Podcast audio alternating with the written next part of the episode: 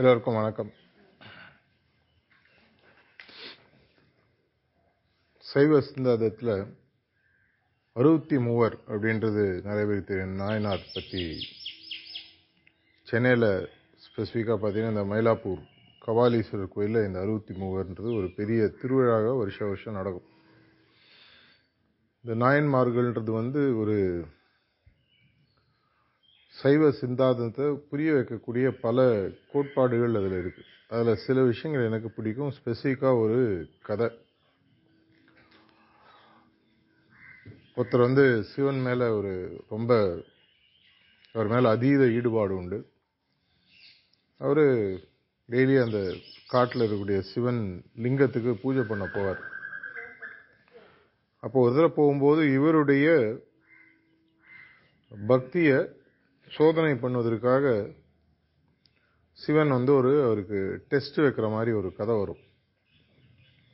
இந்த சிவலிங்கத்தில் அந்த கண் இருக்கிற இடத்துல ஒரு கண்ணிலேருந்து ரத்தம் வர ஆரம்பிக்கும்.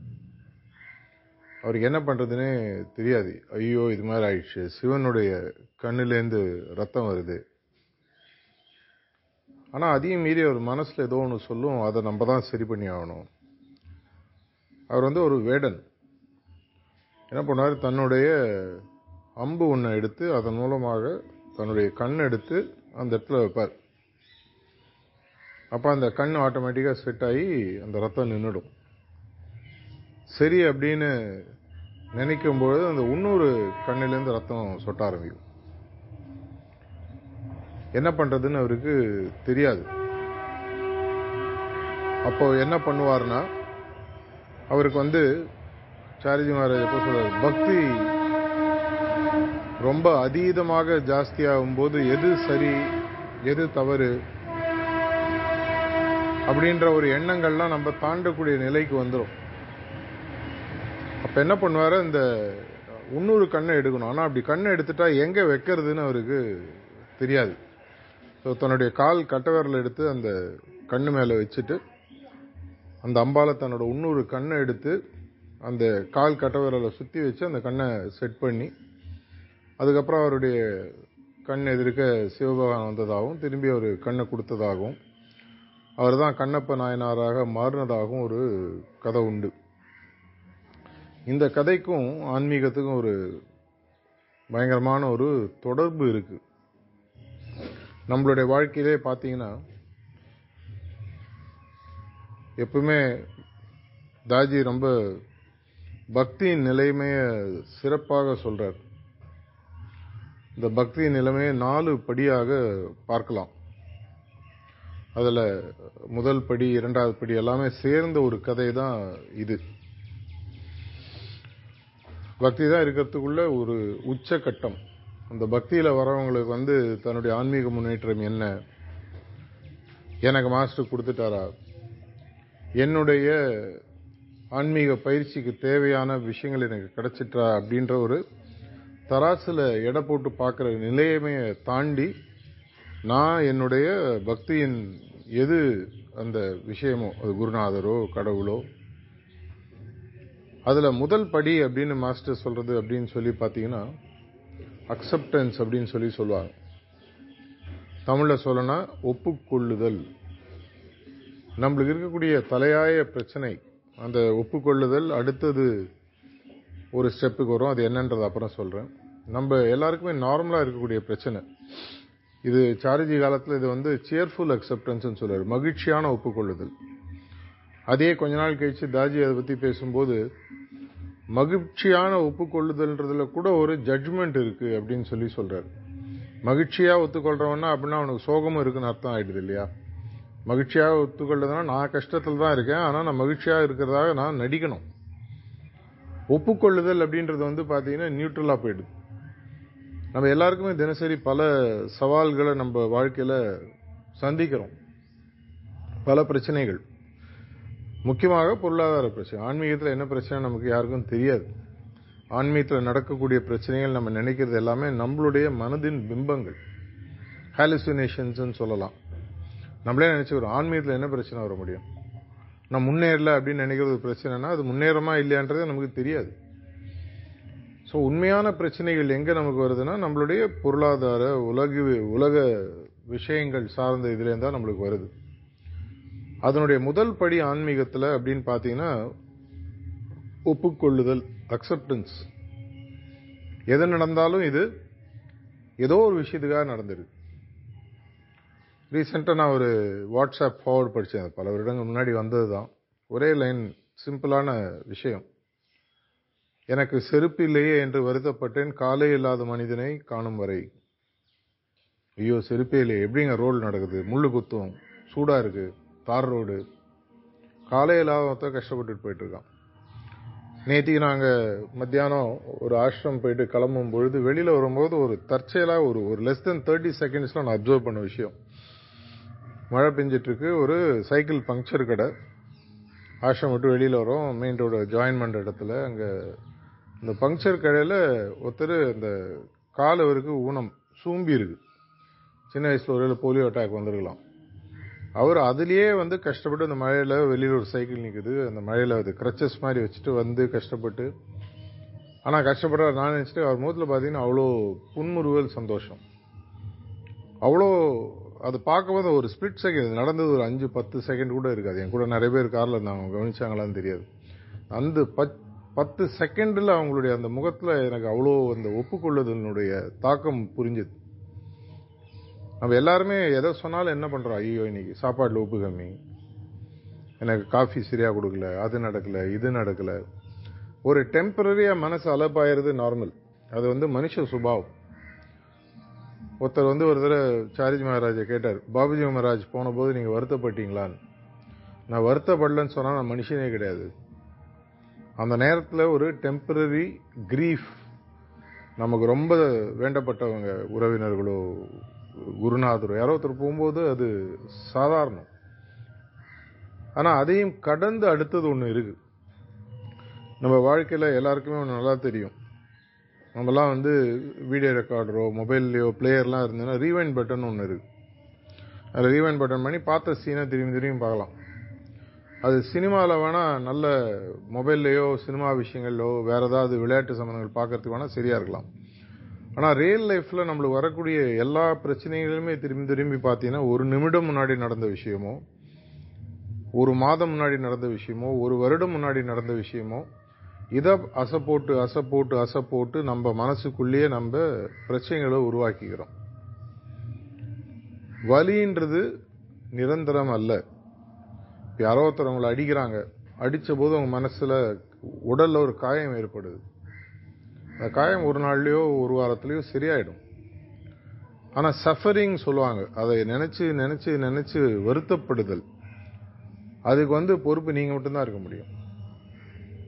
குழந்தைகளுக்கு பார்த்தீங்கன்னா இந்த பிரச்சனைகள் கிடையாது. அதுக்கு அந்த நேரத்தில் சண்டை போடும் அடுத்த நிமிஷம் விளையாட்டு போயிட்டு முன்னாடி நடந்தது விட்டுடும். நம்ம ஆனால் அதை மனசில் வச்சுட்ருப்போம் நீ போன வாரம் நான் வந்து போய் இப்படி பேசினீங்க. போன மாதம் நீ இப்படி பண்ணி அது முடிஞ்சு போயிருக்கும். ஆனால் அதை போட்டு ரீவைன் போட்டு ரீவைன் போட்டு ரீவைன் போட்டு. அப்படின்னா என்ன அர்த்தம்? அதை நீங்கள் ஒத்துக்கொள்ளவில்லை. எங்கள் ஆஃபீஸில் என்ன ஒருத்தருக்கு ப்ரமோஷனும் கொடுக்கல. அவர் மேலே எனக்கு பத்து வருஷம் அப்படியே இருப்பேன் நான். என் கஸ்டமர் ஒருத்தர் பேமெண்ட் கொடுக்கல. அதை பற்றி நான் ஒப்புக்கொள்ளுதல்ன்றது என்ன? நடந்தது. இதற்கு ஏதோ ஒரு காரணம் இருக்கு. இதை விட ஒரு பெரிய காரணம் இருக்கு இதே ஒப்புக்கொள்ளுதல் தான் அர்ஜுனனுக்கு கிருஷ்ணர் சொல்லிக் கொடுக்குறார். கர்ணன் அவனை பார்த்து அம்பு விடும்போது கர்ணனுடைய சாரதி சல்லியன் அவனுக்கு சொல்கிறான் எதிர்க்க ஒரு பெரிய மாயாஜால ஆள் உட்காந்துருக்காரு இது ஒன்று இந்த அஸ்திரத்தை நீ ஒரு தடவை தான் விட முடியும். ஏன்னா நீ வந்து கமிட்மெண்ட் கொடுத்துருக்க. ஸோ அவனோட நெஞ்சை பார்த்து விடு அப்படின்னு சொல்லி சொல்கிறார் அவன் சொல்ல நான் வந்து அர்ஜுனனோட பெரிய வில்லாளி. நான் கழுத்துக்கு விடுறேன் அதை கிருஷ்ணர் அந்த நேரத்தில் ஒரு ஏழு எட்டு இன்ச்சு அதை இறக்கினதாகவும் அது தலைக்கு வந்தது தலைப்பாகியுடன் போச்சு அப்படின்றது. அதை ஒப்புக்கொள்ளக்கூடிய பக்குவம் அந்த நேரத்தில் அர்ஜுனனுக்கு இருந்தது. தான் தான் இவ்வளோ நேரம் பெரிய வில்லாளின்னு அவன் நினைச்சிட்டு இருந்தது. தன்னோட ஒரு பெரிய ஆள். சக்தி சக்தி அஸ்திரம்னு அதில் வரும் மகாபாரத்தில். ஆனால் அதையும் மீறி அந்த நேரத்தில் உயிரை காப்பாற்றுறாரு ஒப்புக்கொண்டுட்டு நடக்குது. ஆன்மீக விஷயங்களை நமக்கு பிரச்சனையாக இருக்குது. ஆன்மீக சம்பந்தப்பட்ட விஷயங்களே கிடையாது. என்னுடைய கண்டிஷன் ஸ்பாயில் ஆகுது அப்படின்னு ஒரு அபியாசி சொன்னார்னா அது சிட்டிங்னாலேயோ இல்லை அவர் பண்ணாத கிளீனிங்னாலேயோ கிடையாது. எனக்கு சுற்றி முற்றி நடக்கிற விஷயங்கள தான் என் கண்டிஷன் ஸ்பாயில் ஆகுது. நாங்கள் காரில் வரோம். வர வழியில் ரோடு பிளாக் ஆகிற மாதிரி இருந்தது. அதையே நான் நினச்சி அசை போட்டிருந்தேன்னா நான் கொடுக்குற சிட்டிங்கும் அஃபெக்ட் ஆகும். இப்போ நான் உள்ளே வரும்போது அதை நினச்சி நான் ஒருவேளை ஏதாவது உங்கள்கிட்ட பேசி நீங்கள் ரெண்டு பேருக்கும் மியூச்சுவலி எஃபெக்ட் ஆகும். ஸோ அப்போ வந்து நமக்கு நடக்கக்கூடிய விஷயங்கள் உலக உலகம் சம்பந்தப்பட்ட விஷயங்களை நம்ம எப்படி அதை எடுத்து ஒத்துக்கிறோம் அப்படின்றது நம்மளுடைய ஆன்மீக முன்னேற்றத்துக்கும் நம்மளுடைய ஆன்மீக பயிற்சிக்கும் ஒரு பெரிய ஒரு உந்துதல் சக்தியாக அமையுது. அதை நம்மளால் ஒத்துக்க முடியல ஒத்துக்கொள்ளுதல் அப்படின்ற விஷயம் நம்மளுக்கு வரலன்னா அதில் ஒத்துக்கொள்ளுதல் வந்துடுதுன்னா ஆன்மீகத்தில் நடக்கக்கூடிய பல விஷயங்கள் ரொம்ப ஈஸி உதாரணத்துக்கு அந்த காலத்தில் பார்த்தீங்கன்னா நிறைய பேர் மிஷன் விட்டு போகிறாங்க இப்போ கூட நிறைய பேர் மிஷன் விட்டு போகிறாங்க எதுக்காக போகிறேன்னா நான் நடந்து வருவோம் மாஸ்டர் எதிர்க்கு வந்தார் என்னை பார்த்து நான் அலோ சொன்னவர். என்னை பார்த்து பேசவே இல்லை. இது மாதிரிலாம் நடந்தவர். மாஸ்டர் தான் என்னை வந்து வாலண்டியராக ஒர்க் பண்ண சொன்னார். ரெண்டு மாதம் நான் ஒர்க் பண்ணேன். ரெண்டு மாதம் கழிச்சு இந்த வாலண்டியர் பணியிலேருந்து என்னை எடுத்துட்டார். என்ன மாஸ்டர் இவர்? இது மாதிரி நான் வாய் கூட என் காதால் நான் எவ்வளோ பேர்கிட்ட கேட்டிருக்கேன். இன்னும் நடந்துட்டுருக்கு அப்படின்னா என்ன ஆச்சு உனக்கு ஏதோ ஒரு பணியை புரிய வைப்பதற்காக அது கொடுத்துருக்காரு. அந்த பணி உனக்கு முடிஞ்சு போச்சு. ஸோ அவர் அடுத்த பணிக்கு உன்னை தயார் பண்ணுறேன் பிறந்த குழந்தைய எடுத்து மடியில் வச்சு டெய்லி கொஞ்சறதுன்றது ஒரு அம்மாவோட சுபாவம். பையனுக்கு நாற்பது வயசு ஆயிடுச்சு இப்போ மடியில் வச்சு கொஞ்ச முடியுமா? அசிங்கமாக பார்க்கறதுக்கு என்னடா இது? அதே மாதிரி தான் நம்மளுடைய முன்னேற்றமும். ரிசப்டர் வீட்டுக்கு போனேங்க. உட்கார வச்சுட்டு எங்கே போயிட்டாரு. பதினஞ்சு நிமிஷம் கழிச்சு வராரு. என்னங்க இது ஆன்மீகம்? ஏங்க ப்ரிசெப்டர் எழுந்து போனதுக்கும் ஆன்மீகத்துக்கும் மிஷனுக்கும் மாஸ்டருக்கும் அப்படியே எல்லாத்தையும் ஒரு மொத்தமாக அந்த தமிழில் சொல்லுவாங்க. முழங்காலுக்கும் மொட்டை தலைக்கும் முடிச்சு போட்டோம் நான். ரெண்டும் வழுக்கும் நிற்காது ஆனால் முடிச்சு போட்டு கஷ்டப்பட்டு கட்டுவாங்க. அதை மாதிரி நம்மளுக்கு ஒரு பழக்கம் உண்டு. ரெசிஸ்டன்ஸ் ஜாஸ்தியாக வரும். எதிர்ப்பு. எதை பார்த்தாலும் ஏன் இஷ்டப்படி நடக்கணும்? என் இஷ்டப்படி நடக்கணும் அப்படின்றதுனால ஆன்மீகத்தில் முதல் ஸ்டெப்பு ஒப்புக்கொள்ளுதுன்றது நமக்கு அங்கேயே ஃபெயில் ஆகிடுது ஒப்புக்கொள்ளுதல்ன்ற ஒரு படிவத்தை தாண்டும் பொழுது தான் அந்த மகிழ்ச்சியான ஒப்புக்கொள்ளுதல் கூட இந்த மகிழ்ச்சின்ற வார்த்தையை எடுத்துட்டார். ஏன்னா மகிழ்ச்சின்றது டூவாலிட்டி துவந்தத்தை உள்ளே கொண்டு வருது. ஏன்னா மகிழ்ச்சின்ற இருக்கிற இடத்துல கஷ்டமாக ஒப்புக்கொள்ளுதல்ன்ற வார்த்தையும் வரும். ஸோ அதனால் ஒரு ஒரு தடவை சேர்ஃபுல் அக்செப்டன்ஸில் சேர்ஃபுல்ன்ற வார்த்தையை எடுத்துட்டார். அக்செப்டன்ஸ் ஒப்புக்கொள். எது நடந்தாலும் ஒப்பு ஏதோ ஒரு காரணம் இருக்குது யோசிங்க இது ஏன் எனக்கு நடந்தது? இது என்னுடைய சம்ஸ்காரம் அன்ஃபோல்ட் ஆகுதா? போகுன்னு சொல்லி சொல்லுவாங்க அது ரிலீஸ் ஆகுதா? இவ்வளோ பேருக்கு நடக்கலையே நான் போகும்போது தேங்காய் ஏன் என் தலையிலையோ என் பக்கத்துலேயோ விழுந்தது? மேலே உட்காந்து ஒருத்தன் வெட்டியாக போட்டுட்ருக்கான் இல்லை. அது ஏதோ ஒரு இதே பீஷ்மருக்கு நடக்குது. அப்போ ஏற்பட்ட மாவீரர் அவருக்கு தெரியாத விஷயங்களே இல்லை. அவர் பண்ணாத புண்ணியங்களே இல்லைன்னு சொல்லுவாங்க. தன்னுடைய குலத்தை காப்பாற்றுறதுக்காக கல்யாணமே பண்ணாமல் இருந்தவர். தேவவிருத்து அப்படின்றது அந்த ஒரு பெரிய அப்பேற்பட்ட ஒரு சபதத்தை மேற்கொண்டதுனால பீஷ்மர்ன்ற ஒரு பேர் மாறுது. அப்போ அவருக்கு அப்படின்னா எவ்வளோ முதிர்ச்சி இருக்கணும். ஆனால் அவருடைய மரணப்படுக்கையில் இருக்கும்போது அவருக்கும் ஒரு வருத்தம். நான் சாவறதை பற்றி எனக்கு கவலை இல்லை. ஏன்னா நீ செகண்டி வச்சு அடிக்க ஆரம்பிக்கும் தான் நான் முடிவு பண்ணிட்டேன். நான் இனிமேல் சண்டை போட மாட்டேன். நீ வந்து ரொம்ப புத்திசாலித்தனமாக அர்ஜுனனை பின்னாடி நிற்க வச்சு அம்பு விட்ட. முன்னாடி நின்னது செகண்டின்ற ஆம்பளையாக இருந்தாலும் பூர்வ ஜென்மத்தில் அது ஒரு பெண்ணாக இருந்தது. அந்த பெண் என்னால் பாதிக்கப்பட்டது. அதனால் என்னோட அவளோட சண்டை போட முடியாது. நடக்குது. ஆனால் எனக்கு ஒன்று தெரியணும். எதுக்கு இவ்வளோ அம்பு நான் வாங்கக்கூடிய எனக்கு? அந்த அளவு நான் என்ன தப்பு பண்ணேன்?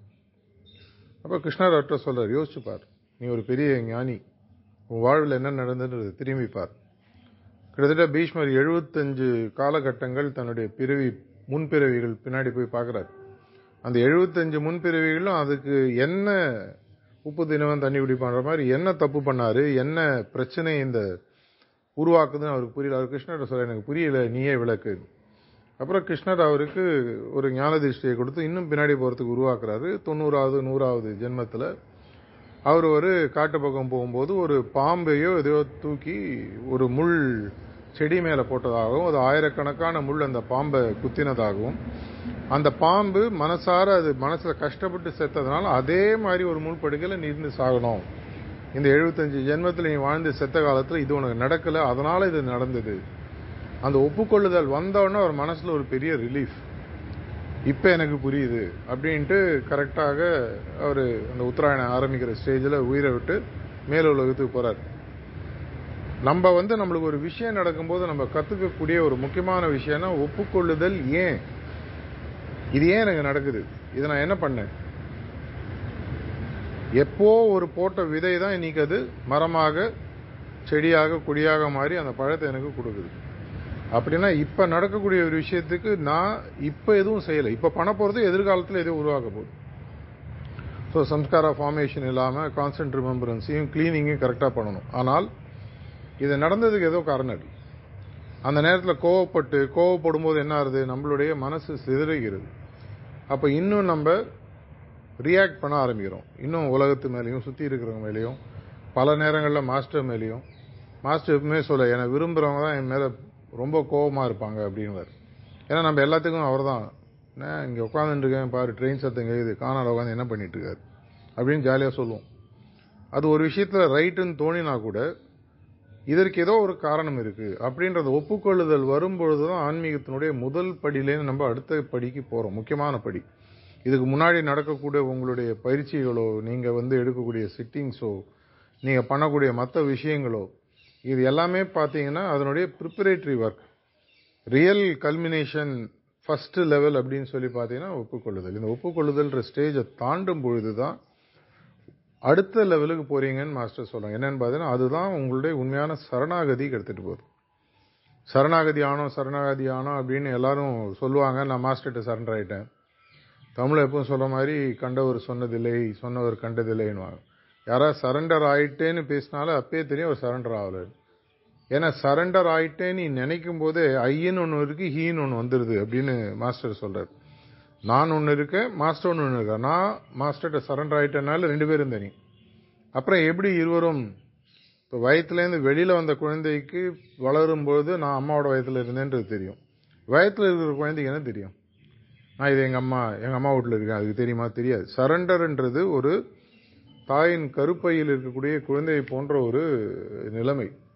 அங்கே உள்ளே இருக்கிறது அந்த அம்மாவுக்கு தெரியும். அம்மாவுக்கு தான் வயத்தில் குழந்தைக்கு தெரியும். மாஸ்டருக்கு நீங்கள் அவருடைய இதயம் என்னும் கர்ப்ப கிரகத்தில் இருக்கீங்க அப்படின்றது அவருக்கு தெளிவாக தெரியும். ஆனால் அது உங்களுக்கு தெரிஞ்சதுன்னா அது சரணாகதி கிடையாது அப்படின்னு சொல்கிறது அப்படின்னா ஒப்புக்கொள்ளுதல். ஒப்புக்கொள்ளுதல் சரியாக வரும்பொழுது நான் அவர் மனசில் இருக்கேனா இல்லையா? அவரே மனசில் இருக்காரா இல்லையா? நான் பண்ணுறது ப்ராக்டிஸ் சரியா இல்லையா? இதன் மூலமாக நீங்கள் என்ன பலன் கிடைக்கும் எந்த விதமான எதிர்பார்ப்புகளும் இல்லாத ஒரு நிலை. ஒரு தவ நிலைன்னு சொல்லி சொல்லலாம். உண்மையான தபஸ்வி அப்படின்னு சொன்னால் ஒப்புக்கொள்ளுதல்ன்றத பரிபூர்ணமாக ஒரு அதை வந்து அவங்க சாதிச்சவங்க இது என்ன நடந்தாலும் ஏதோ காரணம் இருக்குது என்ன நடக்கலனாலும் ஏதோ காரணம் இருக்குது அந்த நிலைமை வரும்பொழுது அவங்க அடுத்த முக்கியமான படியான சரணாகதிக்கு போகிறாங்க சரணாகதின்றது ஒப்புக்கொள்ளுதலினுடைய அடுத்த முக்கியமான படி அதில் நீங்கள் நல்ல தேரும் பொழுது ஆட்டோமேட்டிக்காக உங்களுக்கே தெரியாமல் உங்கள் மனசுக்குள்ளே அன்பு வெளிப்பாடாகும். அன்புன்றது மாஸ்டர் மேலே மட்டும் இல்லை. முத முதல்ல பாபுஜி மகாராஜ் ஒரு கொட்டேஷன் சொன்னார். Love him who loves all யார் எல்லார் மேலேயும் அன்பை செலுத்துகிறாரோ அவர் மேல் அன்பு செலுத்துன்னு பாபாஜி சொன்னார். சார்ஜி காலத்தில் நைன்டீன் நைன்டிஸில் இந்த புது ஸ்லோகன் மாற்றி இன்ட்ரடியூஸ் பண்ணார். Love all whom he loves யார் மேல் அவர் அன்பு செலுத்துகிறாரோ அவர்கள் எல்லார் மேலேயும் நீங்கள் அன்பு செலுத்துங்கள். ஆனால் மாஸ்டர் யார் மேல் அன்பு செலுத்துவார்? வெறும் மனிதர்கள் மேல் தானா ஜீவராசிகள் கூட இருக்கக்கூடிய எல்லா விஷயங்கள் நடப்பன நடக்காதது ஓடுறது ஓடாதது வெறும் உலகம் சம்மந்தப்பட்டு இல்லை அனைத்து படைப்புகளிலும் இந்த மாஸ்டர்ன்றது மாஸ்டர் ஆஃப் த யூனிவர்ஸ் அப்படின்னு சொல்லி பிரபஞ்சத்தினுடைய குரு அவர். உலகத்தில் மட்டும் இல்லை அபியாசிகளுக்கு மட்டும் இல்லை மற்றவங்களுக்கு புரியலன்றனால கடவுள் கடவுள் இல்லைன்னு ஆகிட போகிறது மற்றவங்களுக்கு புரியலன்னா மாஸ்டர் மாஸ்டர் இல்லைன்னு ஆகிட போகிறது ஒரு மாஸ்டர்ன்றவர் எல்லாத்து மேலேயும் அன்பை செலுத்தக்கூடியவர். அன்கண்டிஷனல் லவ்னு சொல்லி சொல்லுவோம் எந்த விதமான பாரபட்சமும் கிடையாது. எந்த விதமான கேள்வியும் கிடையாது.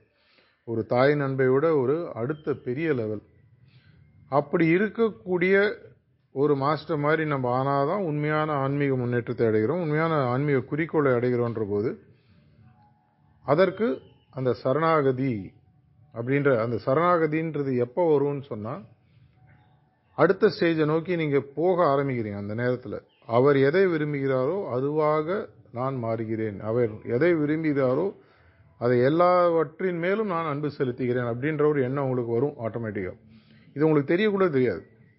இப்போ உதாரணத்துக்கு சூரியன் ஜொலிக்குது. அது எல்லா கிரகத்துக்கும் அதே தான். அது ஒரு மீனுக்கும் சூரியன் தான். ஒரு கடலுக்கும் சூரியன் தான். மனுஷனுக்கும் சூரியன் தான். அது டிஃப்ரென்ஷியேட் பண்ணுறதில்ல அதுக்கு தான் ஒளியாக இருக்குன்றதே தெரியாது. அந்த நிலைமைக்கு நீங்கள் வரும்பொழுது மூணாவது ஸ்டேஜுக்கு வரீங்க. அதுதான் அன்பு இல்லை லவ்னு சொல்லி சொல்லுவாங்க. இதையும் தாண்டி ஒரு ஸ்டேஜ் இருக்குன்னு தாஜி ரீசெண்டாக சொல்ல ஆரம்பிச்சிருக்காரு. அன்பையும் மீறிய ஒரு நிலைன்றது உண்மையான பக்தி. அந்த பக்தி நிலைக்கு வரும் பொழுது உங்களுக்கு அவருக்கு எந்த விதமான வித்தியாசமும் கிடையாது. இதுதான் நம்ம ஊரில் ஸ்ரீவில்லிபுத்தூரில் நடந்த ஆண்டாளுக்கும் பெருமாளுக்கும் நடந்த விஷயமாக இருக்கட்டும். நார்த் இந்தியாவில் பேசக்கூடிய பக்த மீராவுக்கும் கிருஷ்ணருக்கும் நடந்த விஷயமாக இருக்கட்டும் இல்லை அந்த காலத்தில் இருந்த கிருஷ்ணர் ராதைக்கு நடந்த விஷயமாக இருக்கட்டும் இந்த பக்தியினோட உச்சநிலை நான் யார் அவர் யார் அப்படின்ற ஒரு வித்தியாசம் கூட தெரியாத ஒரு நிலைக்கு வந்துடுங்க அன்பையும் தாண்டிய ஒரு நிலை. இது நாளும் வரணும் அப்படின்னு சொன்னால் இது எல்லாத்தையும் சேர்ந்து இணைக்கக்கூடிய ஒரு ஃபண்டமெண்டல் விஷயம். அப்படின்றது தான் நம்ம தாஜியோட பல டாக்ஸில் திரும்பி திரும்பி கேட்டுட்ருக்கோம் அவர் என்ன சொல்கிறாரு அப்படின்னு சொல்லி பார்த்தீங்கன்னா இது அனைத்தையும் உருவாக்கக்கூடிய ஒவ்வொரு ஸ்டேஜ்லேயும் உங்களுக்கு இது இருக்கணும்னு சொன்னால் ஒரே ஒரு வார்த்தையில் பதில் சொல்கிறாரு அணுகுமுறை இங்கிலீஷில் ஆட்டிடியூட்னு சொல்லி சொல்லுவாங்க. இது சரியாக இருக்கும் பட்சத்தில் இதுதான் ஒரு மகாபாரதத்தில் அம்பா அம்பாலிகா அவங்களுக்கு நடந்த கதையை வச்சு அது மூன்றாவதாக சேடியிடம் அந்த ரிஷி வரும்போது பிறந்த விதுரனை வச்சு சொல்கிறார் முதல்ல அம்பா அம்பாலிகாவுக்கு பிறக்கக்கூடிய குழந்தைகள் திருதராஷ்னாவும் பாண்டுவாவும் பிறக்குது. அவங்க அதை ஒத்துக்க முடியல. அதனால் பிறந்த குழந்தைகள் அது பாதிக்குது. கடைசியில் இருந்த மூணாவது அந்த செய்தி பெண் வந்து முழுதாக ஒத்துக்கொள்ளும்போது அப்பேற்பட்ட ஒரு ஞானியாகவும் மாவீரனாகவும் இரண்டும் சேர்ந்த ஒரு பிறவையாக விதுரன் பிறக்கிறான். இந்த கதையை சார்ஜி மகராஜ் அவருக்கு சொன்னதாக இப்போ கூட ரெண்டு வாரம் முன்னாடி பேசும்போது ஒரு டாக்கில் சொன்னார். அதில் ஒரே லைன் பார்த்தீங்கன்னா அணுகுமுறை ஆட்டிடியூட் எனக்கும் உங்களுக்கும் உங்களுக்கும் இன்னொருத்தருக்கும் இருக்கக்கூடிய ஒரே வித்தியாசம். கலரு ஹைட்டு நிறம் ஆண் பெண் பணம் பணம் இல்லை அறிவு அறிவில்லை இதெல்லாத்தையும் விட்டுடுங்க. வாழ்க்கையை நான் எடுத்துக்கொள்ளும் அணுகுமுறை. இந்த அணுகுமுறை எப்படி நான் வளர்த்துக்கிறது? இதுக்கு சாரிஜி மகாராஜ் ஒரு அழகாக ரொம்ப சிம்பிளான பதில் சொன்னார். எந்த சுச்சுவேஷன் உங்களுக்கு நடந்தாலும் இந்த இடத்துல மாஸ்டராக இருந்தால் என்ன பண்ணுவார்? ஒரு செகண்ட் யோசிச்சு இந்த இடத்துல மாஸ்டர் எப்படி பேசுவார்? இந்த இடத்துல இந்த ஆளை மாஸ்டர் எப்படி ஹேண்டில் பண்ணுவார்? இந்த இடத்துல அவர் என்ன பதில் கொடுப்பார்? ஒரு செகண்ட் ஒரு நிமிஷம். யோசிங்க. உண்மையாகவே என்னுள் இருக்கு நான் மாஸ்டர் நினைக்க வேணாம். என்னுள் இருக்கக்கூடிய மாஸ்டர் இப்போ எதிர்க்க இருக்கிற இந்த சுச்சுவேஷனில் நடந்த விஷயத்தில் அவர் எப்படி பேசுவார்? எப்படி நடப்பார்? எப்படி பழகுவார்? இது உங்களுடைய அணுகுமுறையை ஆட்டிடியூடை டிசைட் பண்ண ஆரம்பிக்குது. மெதுவாக முதல்ல வந்து ஆங்கிலத்தில் சொல்லுவாங்க fake it till you make இட்னுவாங்க முதல்ல நடி. கொஞ்ச நாள் கழிச்சு உங்களுக்கு பழக்கமாக பழக்கமாக பழக்கமாக நீங்களே அந்த ரோலாக மாறுறீங்க. நம்மளாம் அந்த காலத்தில் நாடகம் பார்த்தவங்களுக்கு தெரியும். பெரிய நாடகம் மேடை நாடகமோ அந்த நாடகத்தில் வரக்கூடிய ஆக்டர் அந்த ரோலாகவே அவர் மாறியிருப்பார். அவர் பக்கத்தில் போனீங்கன்னா நிஜமாவே அவர் வந்து நரசிம்மாவதாரம் நரசிம்மாவதாரம் மாதிரி நீங்கள் ஃபீல் பண்ணுவீங்க. ஊரில் அந்த பட்டறை அப்படின்னு சொல்லி சொல்லுவாங்க இல்லையா? அங்கெல்லாம் போய் பார்த்தீங்கன்னா அந்த நாடக பட்டறை மேடை பட்டறைகள் அவங்களோட ஆக்டிங் இதெல்லாம் பார்த்தீங்கன்னா அவங்க அந்த கேரக்டராகவே மாறிடுவாங்க. அதே மாதிரி நீங்கள் வந்து ஒரு மாஸ்டர்லினஸ் மாஸ்டராக முதல்ல மாஸ்டர்லினஸ் உங்களுக்கு வரும்பொழுது உங்களுக்கு நடக்கக்கூடிய விஷயங்களை ஒப்புக்கொள்ளும் பக்குவம் உங்களுக்கு ஆட்டோமேட்டிக்காக உள்ளேந்து வரும். வெளியிலேருந்து முதல்ல நம்ம கஷ்டப்பட்டு நடித்து உருவாக்குறது வேறு. கொஞ்ச நேரம் கொஞ்ச நாட்கள் பழக்கத்துக்கு அப்புறமாக இது அனைவருக்கும் ஒரே டூல் தான். இவருக்கு தனி அவருக்கு தனி உங்களுக்கு தனிலாம் இல்லை.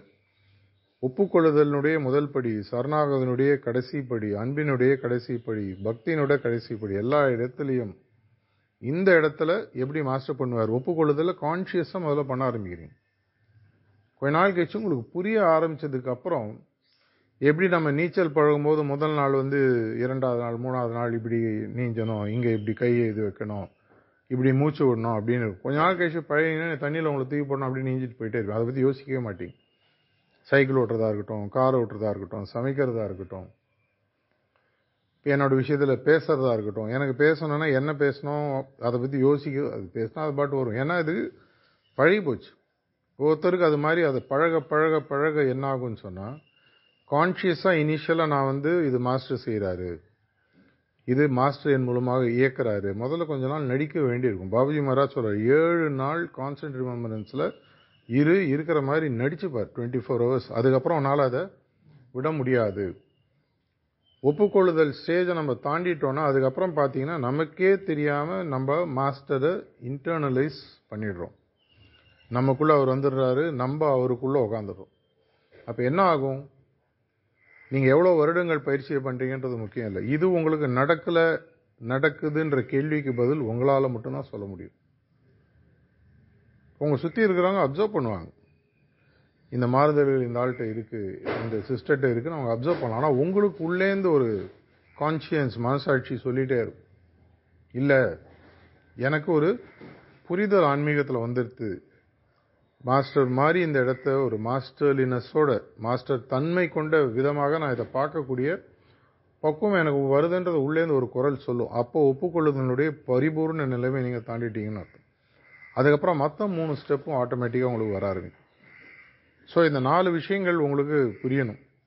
ஆன்மீகத்தில் உண்மையான முன்னேற்றம் வேணும்னு சொன்னால் கடைசியாக பக்தி பரவச நிலைக்கு வரணும். என்ன நடக்குதுன்னே தெரியாது. அந்த கதையில் பார்த்தீங்கன்னா கண்ணப்ப நாயனாரில் ஒரு பக்தி பரவசம். என்னுடைய என்னுடைய கூட இல்லை என்னுடைய கண்ணிலே ரத்தம் தான் என்ன நான் ஏதோ பண்ண அது மாதிரி அந்த சிலைக்கு அவர் பண்ண ஆரம்பிக்கிறது. இதுக்கு சாரிஜி மகாராஜ் ஒப்புக்கொள்ளுதலை பற்றி அழகாக ஒரு தடவை கதை சொன்னார். லைலா மஜ்னுடைய கதைகள் அவர் சொன்னதை நீங்கள் கேட்டிருப்பீங்க. இந்த லைலா மஜ்னுன்றது ஒரு பெரிய லவ் ஸ்டோரி இதில் வந்து லைலான்றது காதலிக்கப்பட்ட பெண் மஜ்னுன்றது அவரை காதலித்த ஒரு கீழ் ஜாதி ரொம்ப லோ லெவல் ஆளாகவும் லைலான்ற ஒரு அரண்மனையில் வ வசிக்கக்கூடிய ஒரு பெண்ணாகும். ஆனால் அவங்களுக்குள்ளே எப்படியோ ஒரு அன்பு உருவாயிடுது. ஒரு தடவை அவங்க வந்து இவனை மஜ்னுவை பார்க்கறதுக்காக தெரு வழியாக வந்துட்டே வராங்க. தன்னை பார்க்க வராங்கன்றது தெரிஞ்சு அந்த தெருவில் ஆனால் உட்கார்றதுக்கு அவரால் முடியாது. அப்போ என்ன பண்ணுறாரு ஒரு இரநூறு பிச்சைக்காரங்க உட்காந்துருக்காங்க அவங்களோட போயிட்டு இவரும் வந்து பாத்திரத்தை வச்சுன்னு பிச்சைக்காரனாக உட்காந்துடுறாரு இந்த அம்மா வந்து ஒவ்வொரு பாத்திரமாக பிச்சை போட்டுனே போகுது. இவங்ககிட்ட ஒரு மட்டும் இவனோட பிச்சை பாத்திரத்தை எது டமார்னு கீழே போட்டு உடச்சிட்டு போயிடுது. மஜ்னு தெரிஞ்சவங்க எல்லாரும் அவனை பார்த்து என்னடா எப்படி பண்ணிடுச்சுன்னு? அவன் அப்படியே உச்ச சந்தோஷத்தில் சிரிச்சிட்டு இருக்கு உங்க அறிவில் அவனோட பானையை போட்டு பிச்சை எடுக்கிற அந்த பாத்திரத்தை உடைச்சிட்டு போயிருது நீ சிரிச்சிட்டு இருக்கியாரு அவங்க பாரு எப்படி மற்றவங்க எல்லாரும் என்ன பண்ணாங்க? அவங்களுக்கெல்லாம் பிச்சை போட்டாங்க. நான் யாருன்றது அவளுக்கு தெரியும். அதை புரிஞ்செடுத்துன்னு சொல்லுவதற்காக புரிவதற்காக அந்த பானையை அது உடைச்சிட்டு போச்சு. ஒப்புக்கொள்ளுதலும் இந்த எண்டில் பக்தி அன்பு கலந்த பக்தி இது ஒரு காதல் கதையாக இருந்தால் கூட இதை அவர் சொல்வதற்கு காரணம் அதீத பக்தியில் அவன் கிட்டத்தட்ட அவளே ஒரு கடவுளாக பார்த்த நிலைமைக்கு வந்துட்டான். அவங்களுடைய கதை மற்ற விஷயங்கள் என்னென்னது வேறு விஷயம். இந்த கதையிலேருந்து எடுத்த கருத்தோ இந்த கண்ணப்ப நாயனார் இடத்துல கதையிலேருந்து எடுத்ததோ நம்ம மாஸ்டர் சொன்ன கருத்துக்குள்ளே எடுத்து பார்த்தீங்கன்னா அந்த ஒப்புக்கொள்ளுதல்ன்ற ஸ்டேஜுக்கு நம்மளை கொண்டு வர்றது தான் இந்த பயிற்சி. அந்த பயிற்சியில் நம்ம உருவாகி அந்த ஸ்டேஜுக்கு நம்ம வந்துட்டோம்னு சொன்னால் மற்ற மூணு ஸ்டெப்பும் தானாக நடக்கும். அது ஃப்ளைட்டில் செக்இன் பண்ணுற மாதிரி. வீட்டிலேருந்து ஒரு நாலு மணி நேரம் முன்னாடி கிளம்பி காரோ ட்ரெயினோ பிடிச்சி அங்கே ஏர்போர்ட்டுக்கு போய் செக்இன் போட்டு அதை போர்டிங் பாஸ் எடுத்து அங்கே உள்ளே போய் உக்காந்து செக்யூரிட்டி செக்கை தாண்டி எல்லாம் முடிஞ்சு ஃப்ளைட் கிளம்பி அப்படி திரும்பி பக்கத்தில் போய் இறங்கிடும். நிறைய நேரங்களில் இங்கேருந்து பார்த்தீங்கன்னா பாம்பேயோ சென்னையிலேருந்து ஹைதராபாடோ போனால் ஒன்று மணி நேரம் ரெண்டு மணி நேரம் ஃப்ளைட்டு ஆனால் அந்த முன்னாடி ஜேர்னி ரெடி ஆகிறது வந்து பார்த்தீங்கன்னா மூணு மூன்றரை மணி நேரம். அது ஏறினோன்னு அப்படி திரும்பி பார்க்கறதுல வி ஆர் அபவுட் டு லேண்டுன்னு அனௌன்ஸ் பண்ண ஆரம்பிச்சிடுவாங்க கிட்டத்தட்ட ஆன்மீக பயணமும் அப்படி தான் இந்த ஒப்புக்கொள்ளுதல்ன்ற ஸ்டேஜ் அதுக்கு முன்னாடி ஏர்போர்ட்டில் போகும்போது ஆயிரத்தெட்டு கடுப்பாக இருக்கும். இதுக்காக இவ்வளோ பணம் என் பணத்தை நானே கட்டி நானே எல்லாத்தையும் பெல்ட்லேருந்து ஷூலேருந்து எல்லாத்தையும் கட்டி போட்டு எல்லாம் அப்படி தான் நடக்குது ஏர்போர்ட்டில் வாட்ச் பெல்ட்டு இப்போ ரீசெண்டாக பேட்ஜ் கூட போடக்கூடாதுன்றான் இப்போ போன வாரம் எங்கே போனேன். இல்லைங்க பேட்ஜையும் கட்டி ஸ்கேனிங்கில் போடுங்க. ஏங்க என்ன? இல்லை இதில் ஏதாவது நீங்கள் வச்சுருப்பீங்க. எங்களுக்கு நேரடியாக தெரியாது. அவன் சொல்கிறது அவன் ரைட்டு அவ்வளோ விஷயங்களை தாண்டி அந்த பக்கம் தாண்டினா திரும்பி பார்க்கறதுக்குள்ள அந்த பக்கம் இறங்கிடும். நம்ம குறிக்கோளை அடைதலும் கிட்டத்தட்ட ஆன்மீகத்தில் அவ்வளோ ஈஸியாகிடும் ஆனால் அதுக்கு முதல்ல அந்த ப்ரிப்பரேஷன் ஸ்டேஜ் அந்த ப்ராக்டிஸ் தியானத்தை சரியாக செஞ்சு சுத்திகரிப்பை சரியாக செஞ்சு பிரார்த்தனையை சரியாக செஞ்சு அவருடைய பணிகளை மேலே மேலே மேலே செய்ய ஆரம்பித்து அந்த ஒப்புக்கொள்ளுதல்ன்ற ஸ்டேஜை தாண்டும் பொழுது அதன் மூலமாக ஆட்டோமேட்டிக்காக அன்பு லவ் அதுதான் பக்தி அந்த ஸ்டேஜ் சரணாகதியில் ஆரம்பித்து பக்தி வரைக்கும் ஆட்டோமேட்டிக்காக எல்லாம் நடக்க ஆரம்பிக்கும் இதற்கான எல்லாத்துக்கும் ஒரு பேஸ் ஃபவுண்டேஷன் பார்த்தீங்கன்னா அவங்களோட ப்ராக்டிஸ் சில பேருக்கு இந்த ப்ராக்டிஸ் ஒரு மாதத்துலேயே அவங்க அந்த நிலைமை அட முடியும். பாபுஜி மகாராஜ் திரும்பி திரும்பி சொல்கிறார் நீ தண்ணியில் ஆற்றுல இறங்கி ஒரே இடத்துல இருபது வருஷம் நீ போட்டு அங்கேயே தண்ணியிலே தபக்கு தபக்கு தபக்குன்னு பசங்களாம் அடிச்சுனுக்கும் இருக்கும் நாளைக்கு குதிக்கிறவனை தாண்டி வேகமாக நீச்சல் அடிச்சுட்டு போயிட்டே இருப்பான். அதனால் வருத்தப்பட்டு பிரயோஜனம் இல்லை. அதனால் உங்களுக்கு ஒரு வருஷம் ஆறுதுன்றதுனால மற்றவங்களுக்கு ஒரு வருஷம் ஆனுன்றதில்ல அவங்களுக்கு ஒரு மாதமும் ஆகலாம் இருபது வருஷம் ஆகலாம் பல ஜென்மங்கள் கூட இதுக்கப்புறம் ஆகலாம். ஏன்னா நேம் சேக் அப்படின்னாங்க சும்மா பேருக்காக பேட்ஜ் வாங்கி பேருக்காக அபியாஸ் பண்ணி எந்த விதமான ஒட்டுதலும் இல்லாமல் தண்ணீரும் கெரசீனும் போட்டால் எவ்வளோதான் நீங்கள் கஷ்டப்பட்டு குலுக்கி எடுத்தாலும் ரெண்டும் தனியாக தான் இருக்கும். அது மாதிரி மிஷனில் நிறைய பேர் நான் பார்த்துருக்கேன். ஏதோ இது ஒரு சோஷியல் ஆக்டிவிட்டி மாதிரி வந்துட்டு போகிறவங்க இருக்காங்க. அட்லீஸ்ட் அப்படி ஆரம்பிக்குது. அது வந்து சோஷியல் ஆக்டிவிட்டியாகவே முடிஞ்சிடுதுன்னு சொன்னால் அவங்க எதற்காக வந்தாங்கன்றதுக்கான பிரயோஜனம் இல்லை. இதை பற்றி நம்ம ஒரு ஹார்ட்ஃபுல்னஸ் செஷன்ஸ் எல்லாம் பேசும்போது இதெல்லாம் விளக்கி சொல்லலாம். அதுக்காக தான் இவ்வளோ கருத்துக்கள் உங்களுக்கு சரி ஏன்னா இப்போ போகிறீங்க கிராம பக்கம். அந்த மாதிரி விஷயங்கள்லாம் போகும்போது அவங்களுக்கு இதெல்லாம் மெதுவாக புரிய வைக்கணும். ஏன்னா கிராம பக்கத்தில் தான் வாழ்க்கையில் அவங்களுக்கு கஷ்டங்கள் இன்னும் நிறையா இருக்கும். திடீர்னு ஒரு போகம் மழையில் அப்படியே அடிச்சுட்டு போயிடும். இன்னொரு போகம் மழையே வராமல் அடிச்சுட்டு போகும். ஆயிரத்தெட்டு பிரச்சனைகள் சின்ன சின்னதாக இருக்கும். வயலில் இறங்கினா பாம்பு வெடிக்கும். எவ்வளோ இதையும் தாண்டி அவங்க வந்து ஆன்மீகத்தில் ஃபோக்கஸ் பண்ணுறதுன்றது பெரிய விஷயம். இன்ஃபேக்ட் அவங்களுக்கு ஒப்புக்கொள்ளுதல் இன்னும் ஈஸியாக வரும். ஏன்னா அவங்க வந்து ஏற்கனவே வாழ்க்கையில் நிறைய கஷ்டங்களை பார்த்தவங்க.